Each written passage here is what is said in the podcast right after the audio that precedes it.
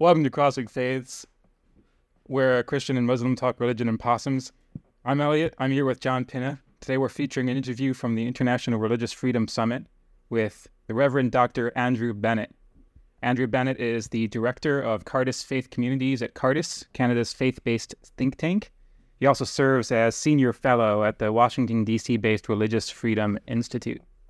So, this interview is between John and Father Andrew, and uh, we'll listen to it now and then uh, share a few thoughts afterwards.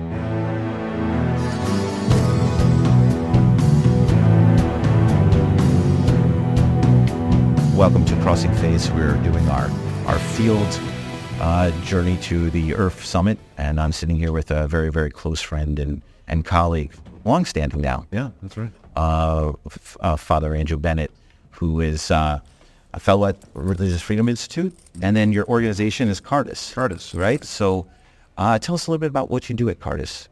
So at Cardus, Cardus is Canada's only faith-based think tank, and we're a Christian think tank, nonpartisan. And what we do is we look through the lens of 2,000 years of Christian thought to understand the nature of their common life. And so we do that through research, through publications, uh, through networking, through indirect forms of advocacy. And I direct our faith communities program. And the research component of that is research on religious freedom, on conscience rights. And when I say religious freedom, we have to remember that religious freedom is fundamentally about the freedom to live out a public faith. We're always free in our inner lives of faith. So that's important, but really religious freedom is to live out a public faith. And one of the challenges I think we face now in Western democracies is this amnesia around how religion is a public good. And people who are religious, people that have some sort of belief system, have an inherent freedom to live that out in their public lives. So we do a lot of research on that. We work on conscience rights. A lot of the work right now on conscience rights is connected with our Cardus Health program on euthanasia and assisted suicide in Canada, which is a very serious Oh, yeah. situation.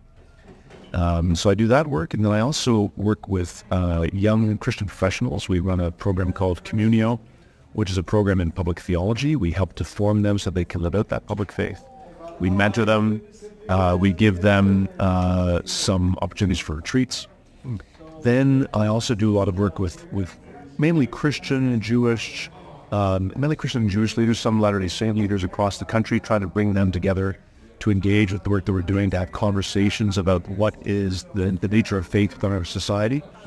And we also work uh, very actively with the Angus Reid Institute, which is kind of the Gallup of Canada. Right.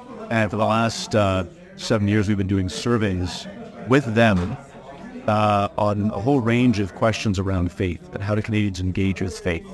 And we just did a major survey involving about a sample size around 4,000 on sacred texts. How do Canadians of the Christian, Jewish, and Muslim traditions engage with their particular sacred text?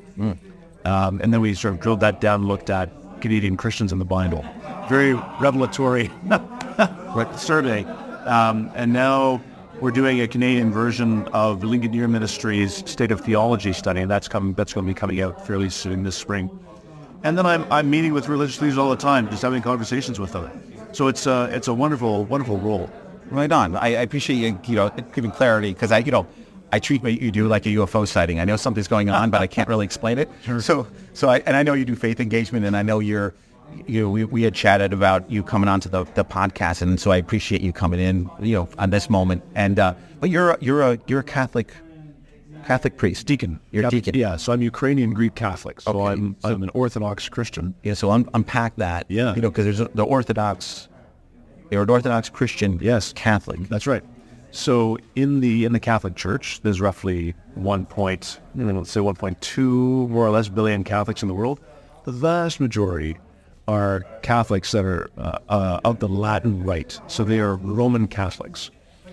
And um, then there are 22, 23 churches, depending how you count them, Eastern churches that follow different rites. So the largest of uh, that collection of churches within the 22 is, are the Church of the Byzantine Rite. So this is the same rite that all Eastern Orthodox churches follow. Uh, so our mother church is not Rome, it's Constantinople. Okay. And so our church, the Ukrainian... Bartholomew. That's right. Uh, well, but not Bartholomew. We're not in communion with him. Right, right, that's right. Yeah, okay. there's still the schism, but we, our church, uh, we're the Ukrainian Greco-Catholic Church and the Ukrainian Greek Catholic Church. We're the largest of all the 22 Eastern churches in communion with Rome. Okay. So in 1596, uh, the church in the what was called then the Kievan Metropolia, which roughly approximates large chunks of today's Ukraine, Belarus, um, came back into communion with Rome. Um, and that was as a result of a whole range of issues. But Leavening of the host. Ah, yeah, that's right. It was, that was a big one. Yeah, that was yeah. We don't. We, Fil- we, Filioque? the filioque. Filioque, yeah. So we don't have the filioque in the creed.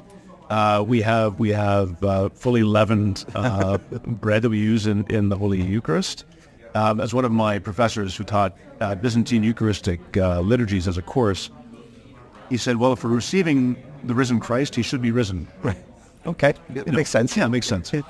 Um, yeah, so I'm I'm a deacon in the Ukrainian uh, Catholic Church for the Eparchy of Toronto in Eastern Canada, and I serve at our church's national shrine in Ottawa, St. John the Baptist. So I'm the deacon there. Wow. Okay, that's a lot. It's, it's you know, it's it's uh, I when when in when leavened bread is good when you're transubs- transubstantiation when when you're Yeah, the, you know, the, the Latins will use that. You know, you say- we, we believe in the real presence, absolutely, Right. in the Eucharist, but we don't um, sort of an, as neatly package it as, as as our Latin brothers and sisters do. Okay, right on, right on. I just wanted to you know, pull it out of El Sure, sure, chat. sure, sure. So, um, so here's the thing: we're at the IRF Summit. You were the first. Uh, you we, we established. Um, we were there when, when you established USURF, the, the, the Canadian USURF. It was the Canadian uh, office. actually. IRF office, sorry, IRF office, and you were the first IRF ambassador. That's right, first and only. First and only, and uh, and so that's where our history comes from right. a little bit. And so um, the, the you were the first and only, and they they shut that office down. Why? why? because they did not believe in focusing on religious freedom. Um, and so what they did is they they did a bit of an interesting sort of dance. Uh, they they basically my mandate had concluded, so my appointment had concluded, Right. And they chose not to renew it, and that's fine. Um, but then they shut down the Office of Religious Freedom and instead folded it into the Office of Human Rights, Freedoms, and Inclusion, which was everything and nothing. Right. So they, the Liberal government, felt that they could not speak about religious freedom qua religious freedom. It had to be religious freedom and gender ideology, religious freedom and 2S LGBTQA plus plus rights. Right. Religious freedom and so they they didn't want to really touch religion. Which of course Which is common when governments. it's very common. You know, it's like you know, if we don't, there could be an issue, and if it becomes religious, a, bit- a lot of a lot of uh, careers, you know, in governments around the world will pull away from that. That's right. Uh, or, and as opposed to, to pressing the issue to figure out, let's fi- let's make sure that we bring people that understand faith in to unpack the issue so we can mitigate what happens. That's right. That's right. And you know, you know, Madeleine Albright observed this in her in her you know autobiography where she talked about there's one thing I could have had when I was Secretary of State. I would have wanted an, an advisor on religious matters, because let's face it, and I've been saying this for years, as as I know you have and others. You know, we live in a highly secularized society, and in Canada, I would say a secularist society. We have an established religion in Canada. It's secularism, and it has its own creeds, its own rituals, its own beliefs. But most of the world is deeply religious, you know, and, and religion, whether it's Christianity or Islam or Buddhism or Hinduism, it's not just some sort of cultural reality. It's not just some sort of historic relic. It infuses all aspects of life, political life, social, cultural, you know, economic. Um, and so if you're in, engaged in foreign policy, you better get that. You got to get religion. You better get religion. Otherwise, you're not going to be able to have conversations with a lot of these people that are very influential in these in these societies. I remember one uh, former colleague of mine who was a, a senior Canadian diplomat, had been an ambassador in a country in, in South Asia, and uh, they then moved to another country in South Asia.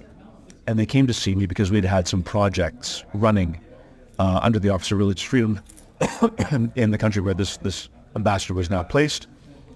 And um, they came to my office and reported on how the programs are going. I said, great, thanks for the report. And then they said, oh, you know, I, I met with the bishop of this city. I said, oh, was that the Anglican bishop or the Catholic bishop?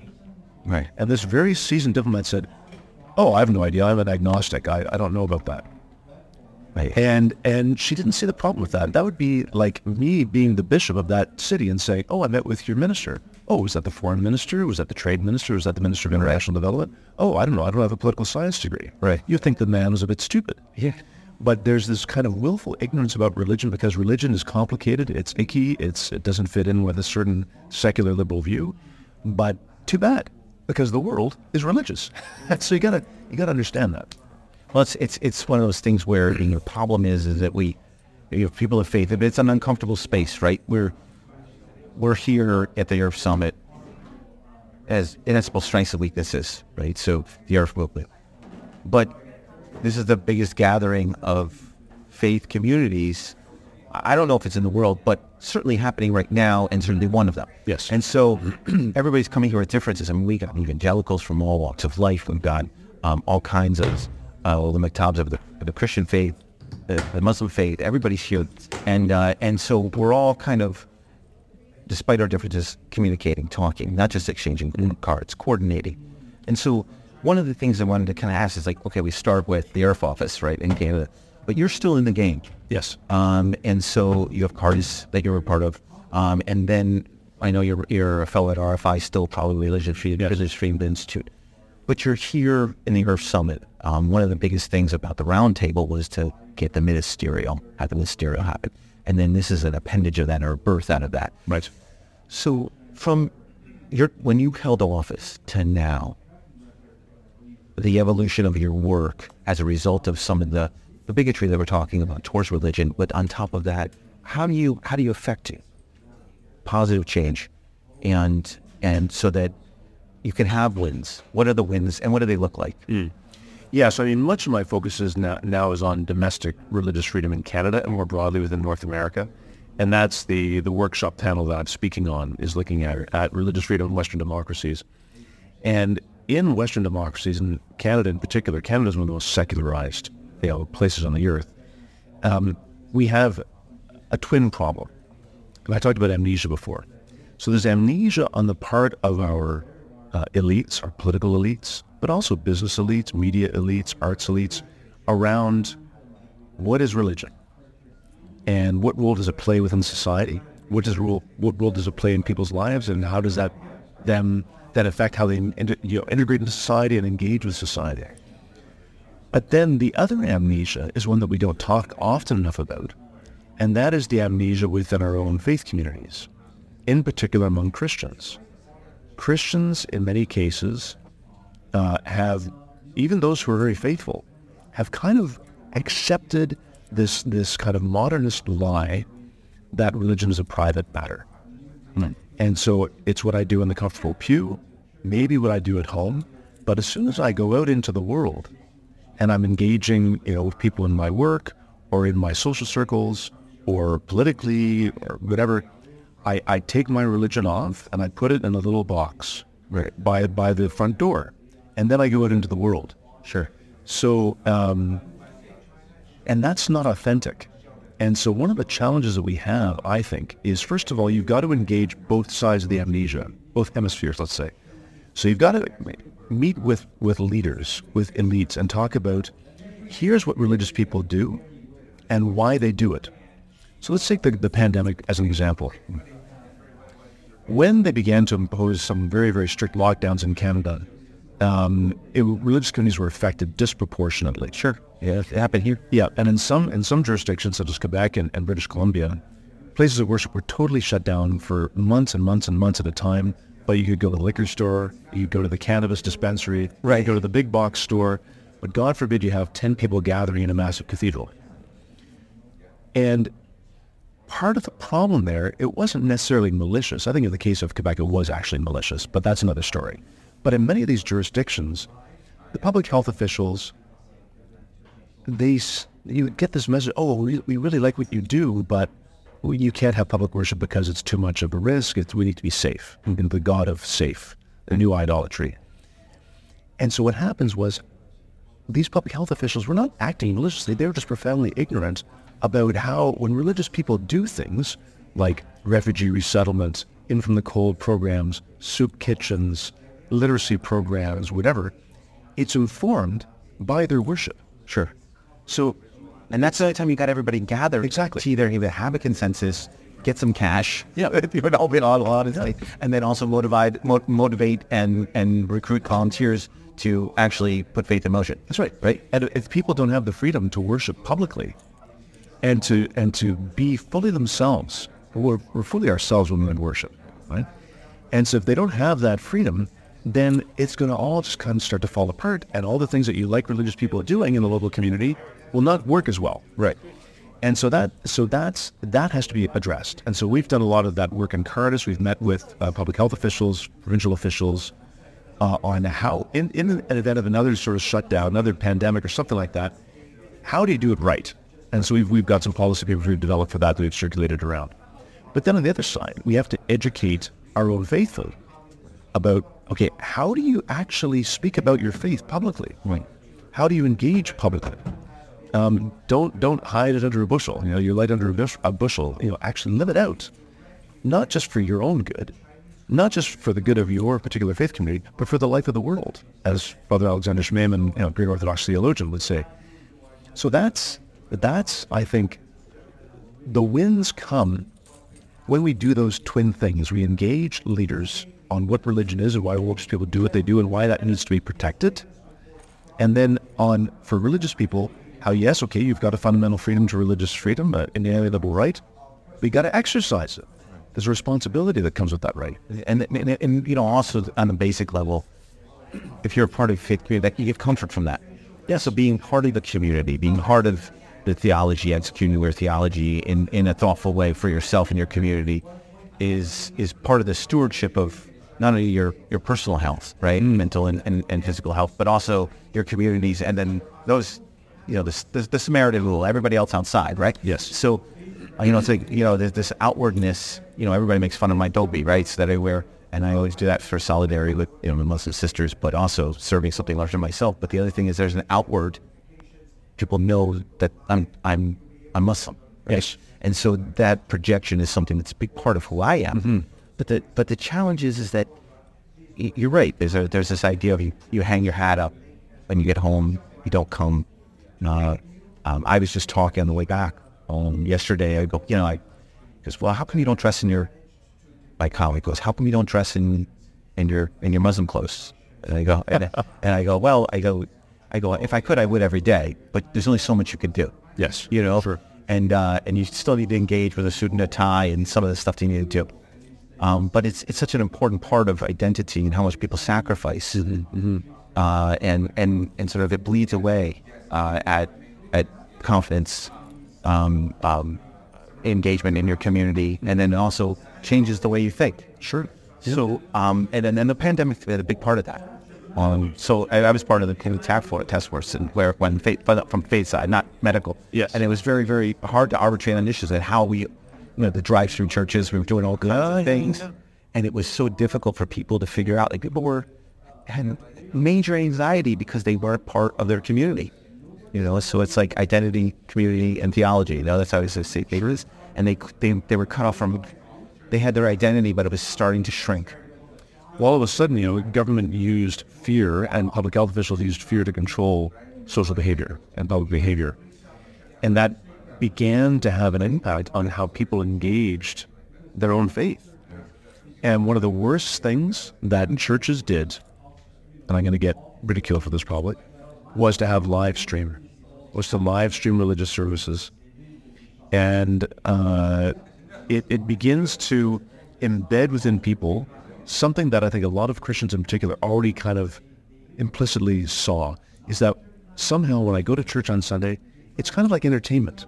Right. You know, Father's up there or Pastor John is up there doing the thing. Yeah. And I watch him. Yeah.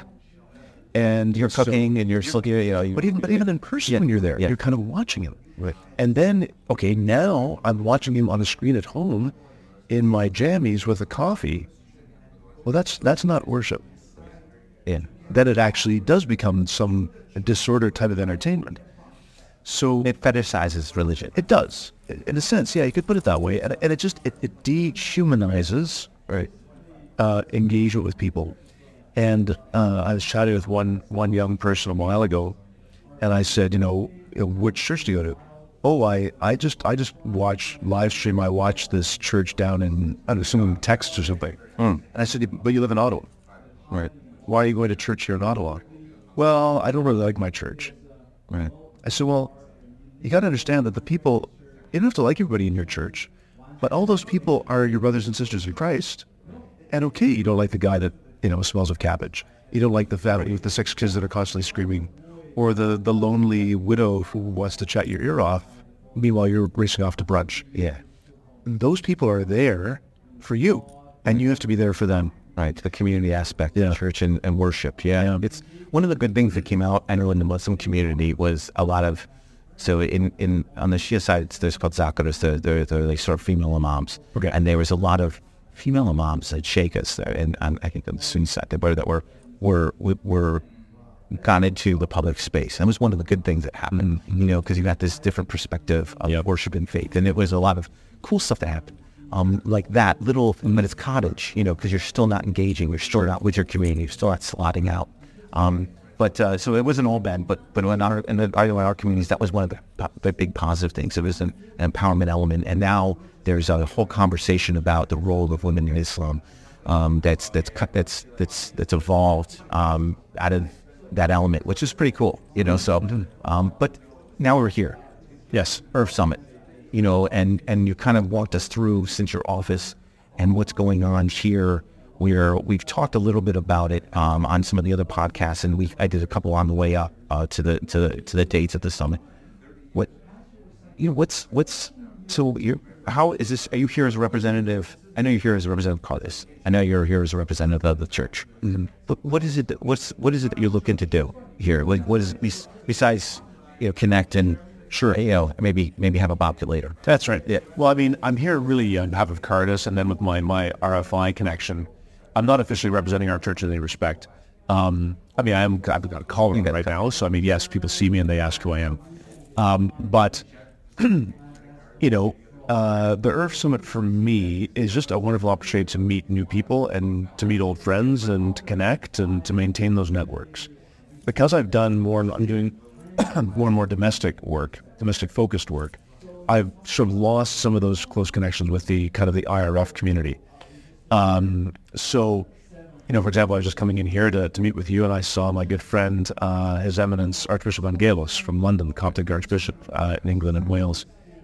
And um, so, you know, it was, it was just wonderful to see him, a wonderful surprise.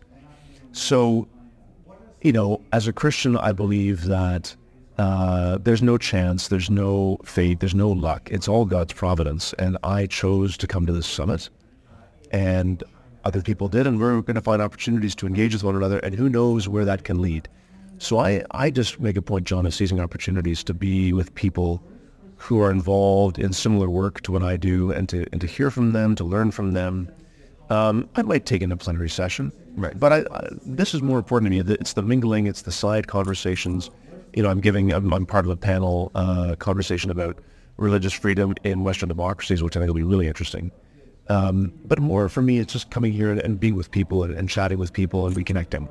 And I, I, you know, I appreciate taking the time. I wanted to kind of end with this and one one question, and I know you're dealing with a lot in Canada. Yes.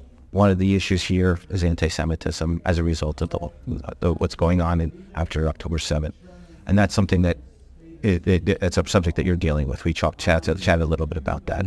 I did um, before we, we started recording. Do you want to unpack a little bit about that? What's happening in, in country? Yeah, sure. you know, because I know it's important to you. Yesterday, I was a little bit nervous after we. I said, "I'll see you tomorrow," and you know, I was like, and then I had to check in with you this morning. Be like, "Are you okay? What's going on?" Oh yeah, yeah, yeah. No, I mean the, the situation in Canada. Uh, I mean it's a similar trend what we see in the states. Uh, over not even not, not even just since October seventh, but for years now, there's been a significant increase in anti-Semitic, um, you know, activity. Let's say. So whether that's whether that's physical violence against Jews, whether it's targeting Jewish institutions, whether it's harassment, whatever it might be. But now with the uh, the massacre perpetrated by Hamas on October seventh in uh, in in Israel, we're now seeing exposed the true nature of 21st century anti-Semitism. And in Canada, it is this, it is it is aided and abetted by um, a woke progressivism, cultural Marxism, neo-Marxism, whatever you want to call it, that is twisting things so profoundly, accusing, you know, Israel of perpetrating genocide, accusing Israel of being behind all of this.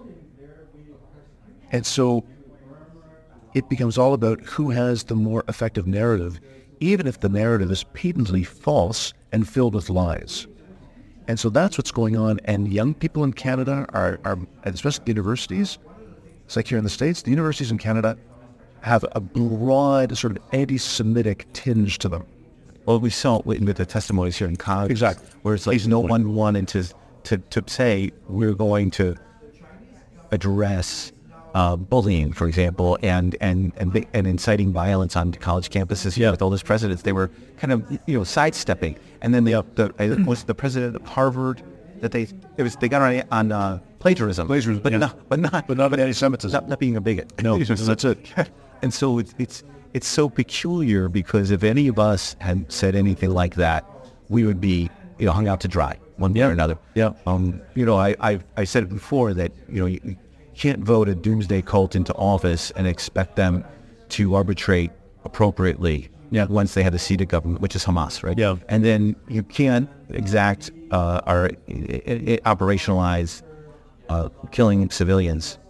Yeah uh, wholesale killings like October 7th, and then not expect sure. something to happen. Yeah. Uh, and and so, um, like you know, Israel has the right to self determination, uh, and but there ha- and there, there has to be some. You have to you have to there has there has to be some kind of operational rules on how you work your government appropriately sure. to engage. That's right. To come up with a solution. Yeah. And so, I, I think there's the the the, um, the rise in anti-Semitism here domestically and and and globally. Um, I know a lot of people are, don't know what to do with the Israel-Palestine issue. Sure, you know. Sure. When I was at the American Islamic Congress, we always used to say everything that's needed to be said has been said. Someone needs to make a decision. Yeah, that used to be our stance because if you get too involved in it.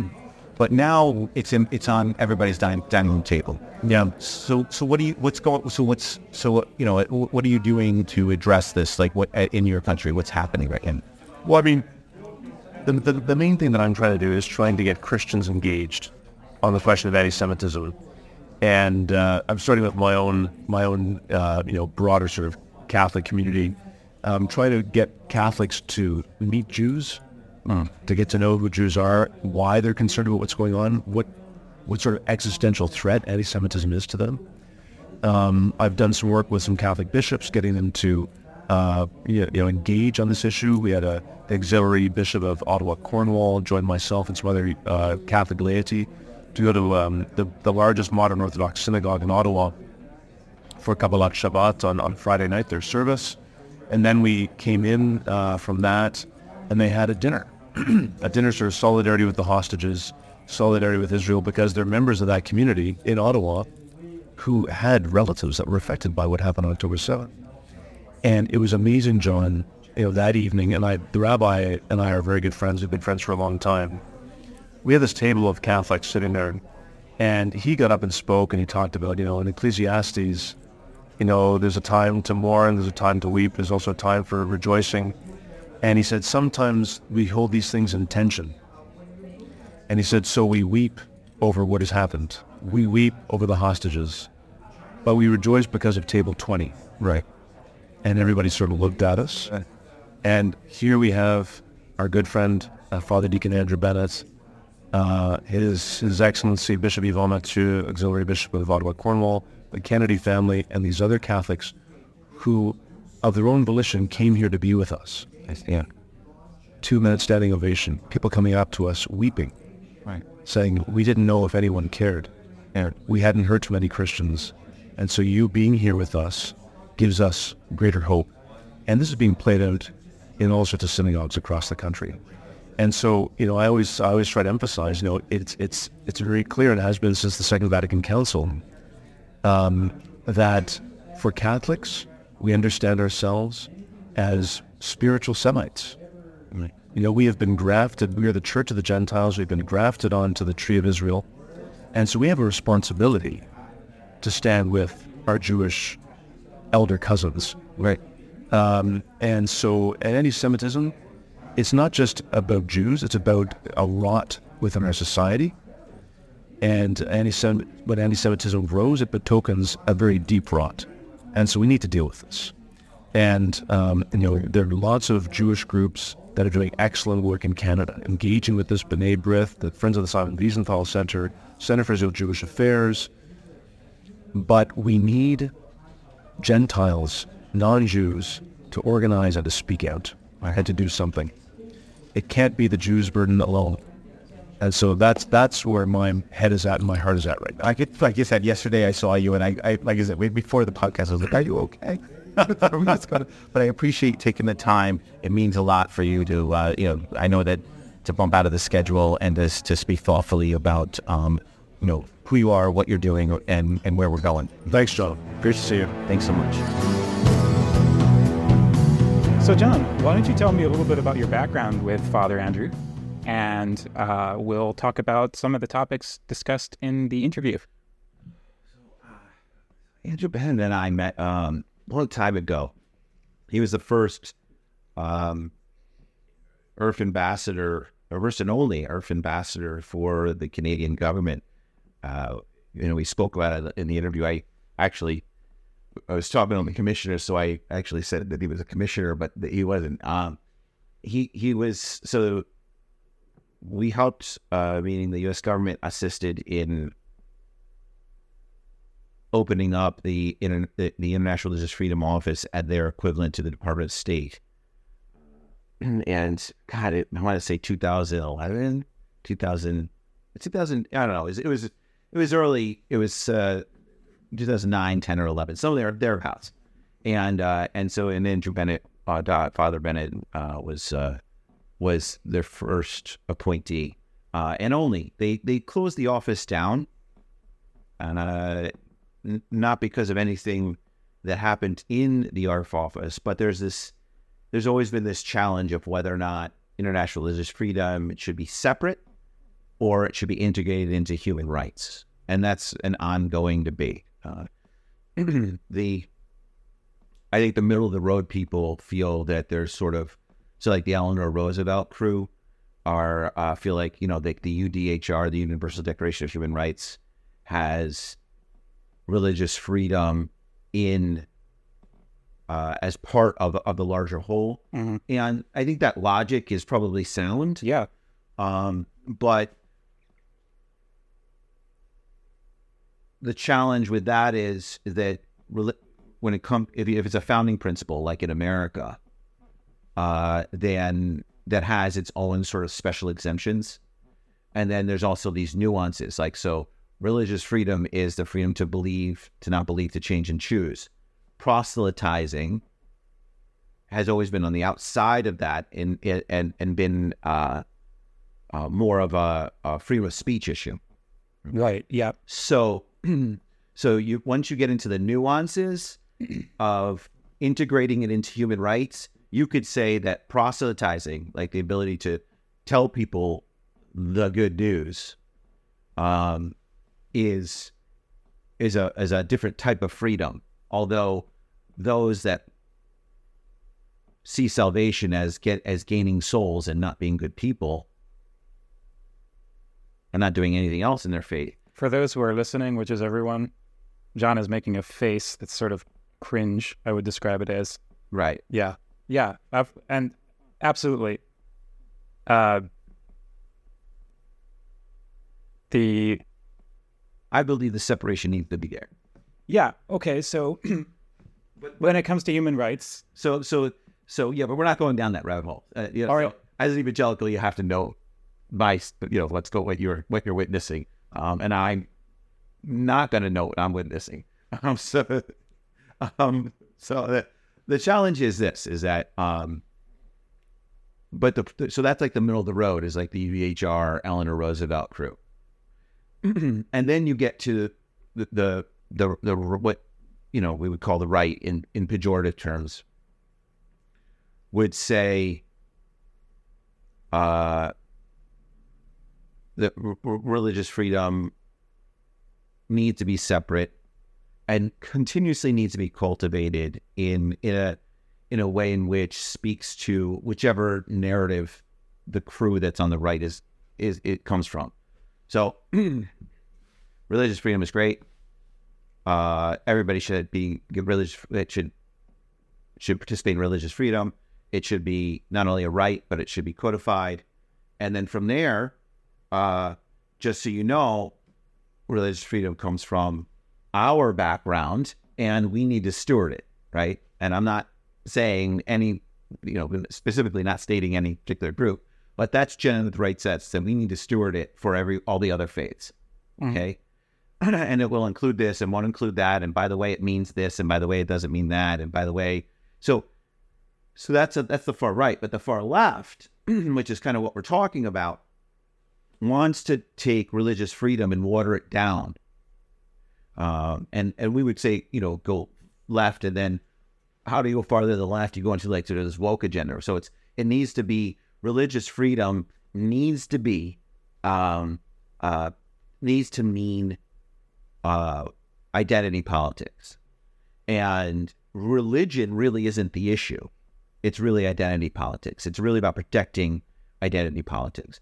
And so, let me give you an example of that. So there's there's fifty million dollars in funding uh, for international religious freedom in America. Um, there's roughly about uh, that's that's from an executive order, and there's roughly about three hundred million dollars, maybe four hundred million dollars, in various bureaus and and agencies all over the all over the, the United States. So uh, the United States government. So like DRL, Democracy, Human Rights, and Labor has a little bump of money. Conflict Stabilization Operations, the Bureau of Conflict Stabilization has a little bit of money. Um, um, uh, the IRF office has a little bit of money. State Department has under their Religion and, and Cooperation Department. So all these there's there's sort of little these little pots of money all over that aggregate into about four three and a half three to four hundred million dollars. and if you don't care about religion, you want to get that money and use it for your agenda. So in the Biden administration, one of the things that's happened is is they they've taken they said all programs need to focus on LGBTQAI plus communities. And it's not about protecting religion, freedom to believe that our religious freedom, the freedom to believe that not believe, change, and choose. It's we need to protect these groups from religious people. Yeah, which is different than religious freedom. Uh-huh. So I'm not saying that LGBTQ AI plus don't need to be protected because everyone everyone's rights should be. But when you start taking funds from its intended purpose that was agreed for by Congress that the American people have have have, have agreed upon, and they're thinking that we are preserving religious freedom, which is a founding principle of our country, right? you know, tied back to the to the Declaration of Independence, like life, liberty, pursuit, happiness, that sort of thing. Then, then what you're doing is something you're you're you're laundering money, right? Um, and so for your own cause, and so because you don't want to um, plead the case in, in an open forum, so what you do is you take money that's already that's already been uh, allocated, and then you look at, and then you you you get a friend of yours in that department to to agree to writing in some of this stuff, and then what ends up happening is the money gets funneled towards a program that has nothing to do with religious freedom, which is one of the reasons why religious persecution is on the rise, right? So, um, and I can speak directly to how this happened. When I was at the American Islamic Congress, towards the end of my tenure there, we could get funding for LGBTQAI people in Iraq but we couldn't get funding for religious freedom programming. Hmm. So what would happen is, is we would end up getting five million dollars for for in the, in this case it was about seven to ten people that were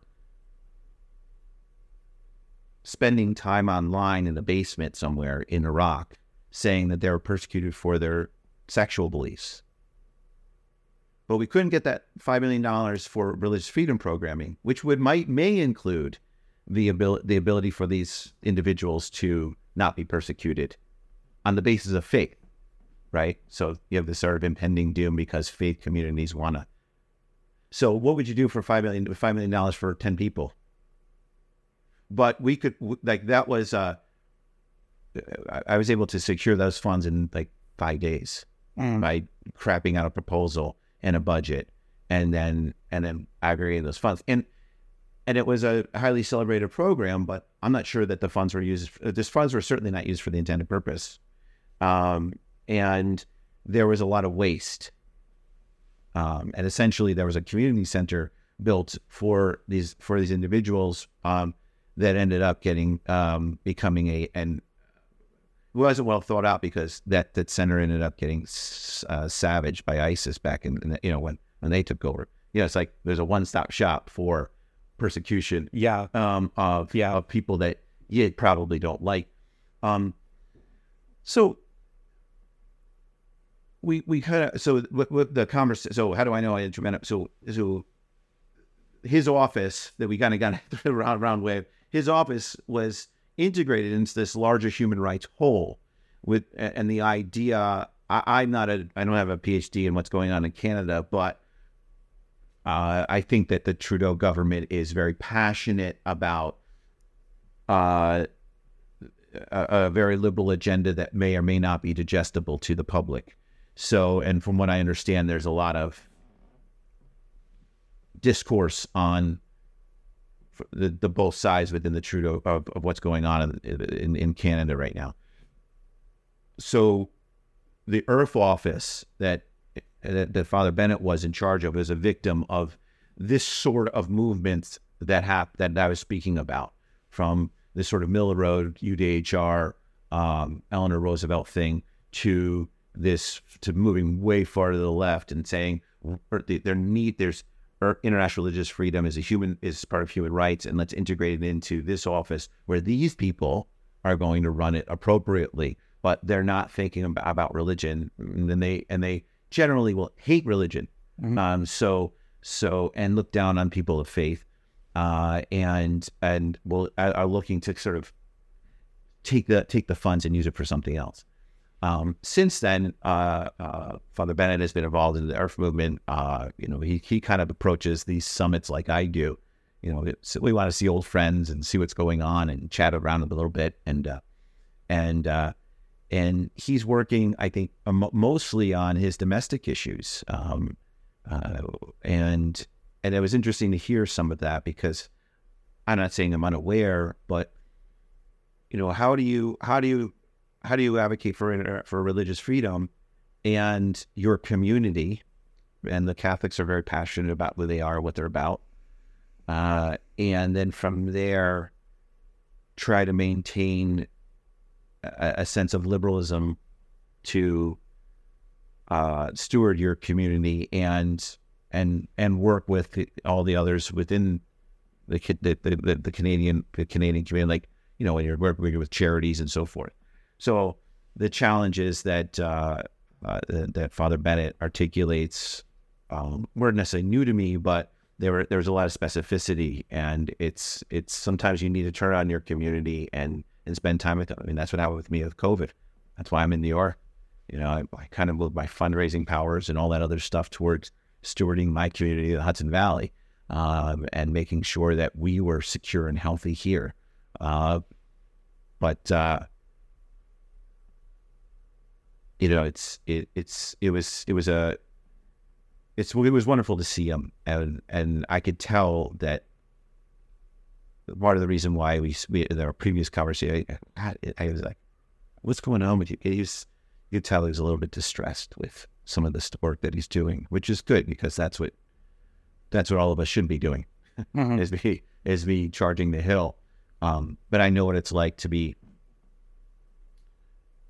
in from your in your you know your center, your safe haven where you're supposed to be recharging and slugging it out there. So I think he's he's dealing with a lot of of nuanced social and political programming that's tough. Um, I was thinking about him yesterday because you know we, we wanted to talk a little bit about religious persecution. You know, um, what is persecution? We were chatting a little bit about that, Mhm. you and I, before the recording. And a funny quality of my career is that when someone feels they're persecuted, they end up calling me.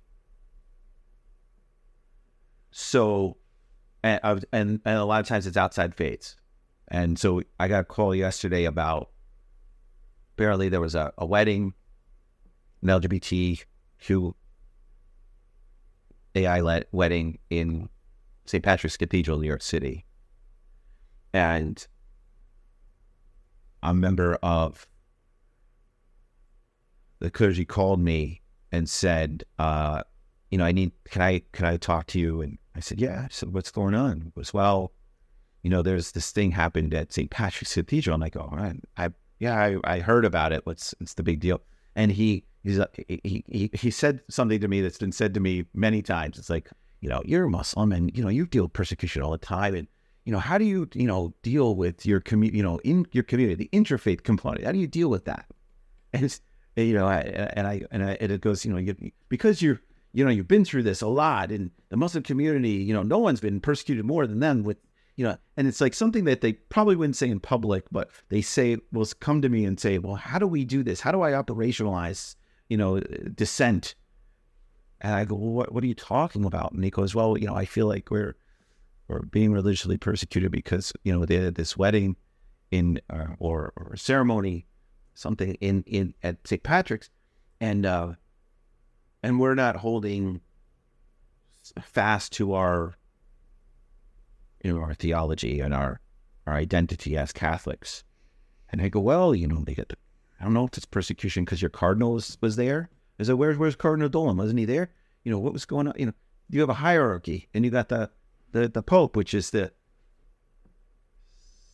um, uh, friend friend of uh, wait, what, what, I think you were trying to say first among equals. First among equals. Sorry, yeah, I don't think it's technically applicable to the Pope, but it's not okay. No, um, he's the the the, the primus. He's the primus. Okay, so the, it, yeah. the prime pont the the pontiff the pontiff. So. what with the funny comment, what or the interesting comment was, he goes, "Well, you know, the Orthodox are really going to love the Orthodox community is going to really love this. The the, the East Orthodox, the Greek Orthodox are going to love this because they're just going to get all these all all of our parishioners." Mm-hmm because straight down the road they said that they they've got this temple and there, and so I don't you know that may be true. I don't know if it's persecution. I don't know if it's persecution. I'm I'm trying to, you know, you and I. I'm trying if if your if your pope says yes, and I and I obey it, it doesn't doesn't doesn't hate me because of this. If your pope says that this is what we should be doing, and then the cardinals fall in line, they you know there's a Catholic hierarchy that goes very very straight down the road there, right? Mm-hmm. Although I know that Father Bennett is um, is Roman Orthodox, I think, which is different, a different uh, lineage. So is that cap- is it Catholic or not Catholic? He's Catholic, but it's a it's a Ukrainian Orthodox. Okay, all right. So so it's different. Um, but I so I don't know what the command and control structure is. I must I, I got to admit. Um, but so it's interesting though because I would think that that's a direct line from like the, the hierarchy, the chain of command. Um, and and I, I basically said to him, I go, it's not, it's not, it's not, you know, you're not a post Reformation church. You, you, know, it's not free for all. So you can, you know, you you you have a very very strong command and control structure. Like nothing would happen in St. Patrick's Cathedral unless it had gotten like signed off on by multiple by the bureaucracy. Mm-hmm. Um, and you know, and I think the Pope has sort of like a apocalypse now sort of uh, sort of philosophy. You know, you know, it, it, it was uh, was was the was the commander in the apocalypse now, the helicopter commander, the the, the air cavalry. Um, and he goes, you know, you know, you know, let's, let's, let's kill them all like God sort of out. So I think, I think the Pope has the same thing. It's like you know, LGBTQAI are, if they want to be faithful, it's great. It's not our problem. God, God will judge them. Uh-huh. I think that's kind of how he, how he is approaching things now. Yeah. And it's, I think it's very explicit. So I don't know if it's religious persecution for the gentleman that called me and talking about St. Patrick's. Yeah, it's not religious persecution that something is happening something sanctioned is happening within his parish that he does not approve of, right? You know, what would be religious persecution is if he vocalized his disapproval and was, you know, punished for it in some inappropriate way. That could be framed as religious persecution, and you could make a case for it. Yeah. Um, but if the parish, you know, through all its authoritative channels decides to do something that he disapproves of and, and, and feels is not in keeping with the faith, then uh, they they have a right to do that, and he has a right to uh, to publicly disapprove of it. And as long as everyone is able to exercise those rights, those freedoms, then technically, you know, religious freedom stands in that situation, as I understand it. you know, the, the, you know, I deal with this. What is religious persecution a lot, and I, Vatican II comes to mind in this specific in this situation. So Vatican II happened, and th- one of three things happened to these two different Catholic orders. Either they they went with they went along with the liberalism, right, or the orders decided they want to know what we are going to bunker in and we're going to go far to the right, Mhm. right, um, or we're going to just ignore it and hope it goes away. Yep. So the Marist brothers, which I know quite a bit about, uh, decided to bunker in. And so what they ended up doing is their mission, the Marist and Marista mission, is education. So they stopped going into the public and they basically cloistered themselves. Yep. And and they lost a tremendous amount of their brothers because they essentially these guys wanted to just be out in the public educating. They want to be out serving. Mhm. And so when you're not fulfilling that mission, they decided to leave. So in this area, the Hudson Valley, there was there was multiple. I don't can't remember what they were called, but there was multiple groups. There was a southern group and a northern group. In the, the northern group, they had 220 brothers, and it, it ended up going down in in a year to seven. And then they had to like merge the, the, the southern and northern groups into one, one group. And if you now they're elderly, but if you went to uh, most of the high schools, most of the, the public schools in the Hudson Valley, you would find that they were ex Marist brothers. There were principals and teachers and stuff. Uh-huh. Mostly the principals, the ones running the schools. Uh, and so they they- were still fulfilling their mission of education and serving the public and and doing some, but they couldn't do it within the construct of the Catholic Church. But the but it came from on high, right? So they left, Mhm. And that had to do with co- their command and control deciding not to go with Vatican II, and their order deciding to become more conservative and cloister themselves. So, um, you know, and I just, like I said, I, I wrote a paper, I just wrote a paper about religious persecution, and and and I I I, I spoke about it at the uh, the USAID uh, lessons learned summit, which was I think about four, four years ago now, and and the idea that you know we have to really be able to dial in on when a group is being attacked, hurt, or or discriminated against. Is it because of religion? And and there needs to be we need to be much more judicious about that. Uh, whether it could be ethnicity, it could be sexuality, it could be a bunch of different things. Right. And then you have the other element of is it a religious group that's actually attacking that, which then could be religious persecution because it's a faith group that has an ideology, right? Mhm. That or theology that justifies the. So, but if they're not a people of faith or it's not a faith issue, then we kind of need to get into that. Um, you know, I talk about the Hazara a lot. The Hazara traditionally persecuted in Afghanistan because of their ethnicity and their political affiliation to Iran. And but they are Shia, so and she is a, a religious minority in, in, in, in Afghanistan. So a lot of time when they are persecuted, people say it's because of their faith, and it's not as it, it, it largely nothing to do with their faith at all. Um, and so, uh, all right, I would argue then zero to do with their faith. So it's not a religious freedom issue. But in the, the with Father Bennett, we we had a really interesting conversation about the, about Canada and what's going on there, uh, and in his domestic programming.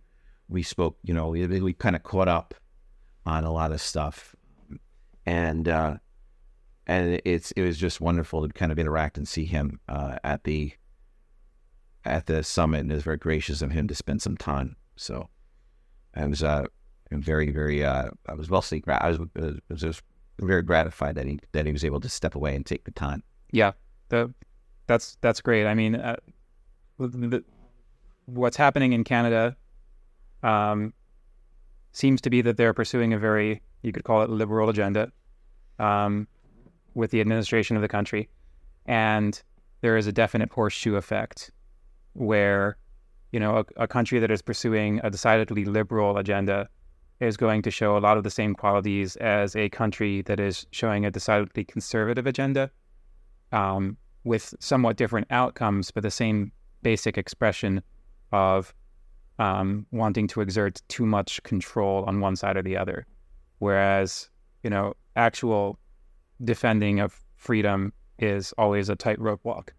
And if you're infringing upon faith communities, which is, you know, the, the, the sort of net result coming out of conversations like you have, you have a faith community that's operating within a structure uh, and and they have sort of normal operating procedures, right? And and so if the government is infringing upon that, and you're essentially what Father Bennett was saying is like we you know we we have our charities or soup kitchens, we have all these different things, and we're trying to operationalize them, and we're still getting hit with COVID, you know, restrictions, and we're still getting hit with this, we're still getting yeah. So so you, you, if we can't, uh, and and he goes, a lot of this is sort of uh, uh, what, what I would call you know asymmetrical warfare. It's about it's about being disruptive with all these different pots of of activities, and the point is, is it, it aggregates into of uh, we are a community under siege. Yeah, and uh, because there's this, there's a, there's social elements, but then if you can't run your normal operations and you just want to run a soup kitchen, but you can't because you're getting hammered on restrictions. Meanwhile, McDonald's can still can can operate any way it wants. Right. Yeah. And and that you have a situation in which the agenda of the administration may be obfuscated. It's exercising limitations and controls that it shouldn't be under the guise of something else. Right. Yeah. Yeah, that's a definite concern. You know, you know, so it was, it was, you know, he, you know, and that happened here. Um, you know, in in the Northern Valley during those during the COVID years. So, you know, we were we were so there, there was all these restrictions put on certain things, but not other things. Right, and yeah, I think that in any given arena, it might have seemed very imbalanced and illogical. Mm, and there were whole communities that could do whatever they wanted. Yeah, that was the other thing. So you know, if you're a faith community, you you there was a lot of faith communities that just did whatever they wanted, anyways. Um, here, but there were a lot of social communities that were able to do what they wanted mm-hmm. uh, without restrictions, um, and uh, and so it, it was it, it, was strange to see that here. But apparently, in Canada, it's it's been the doubled down on. Yeah, and and so I I'm not sure. I mean, someone should do a study, but uh, it sounds like the the social credit score. You know, it sounds like that is happening up there, or at least there's like a proto social credit, you know, score that the Chinese are implementing. Uh, where if you if you have um, certain qualities, there's certain there's there's uh, laws that apply and and positions that apply upon to you that don't apply to other people that don't have those same qualities. Right. So I'm speculating a little bit, but it appeared that if you're a person of faith and you're a person within this particular community, then you will be, have these impositions put on you that wouldn't be if you weren't Catholic, for example. Yeah. And so th- that that seems peculiar. Yeah. Um, to me, uh, that that you know, and like you're, it was Immanuel Kant who took a piece of paper and he said, you know, the right and the left are on either sides, but then he would fold the paper into a circle and say that they they operate the same way. Exactly. And and so uh, I think that's what's happening up there. Uh, and so I'm kind of, we'll have to revisit, I'll have to circle back with with uh, Father Bennett and, and see what's going on and have like a more thoughtful conversation. Yeah, that definitely sounds like a, a good idea for a longer conversation. Okay. Thanks, John. Thank you.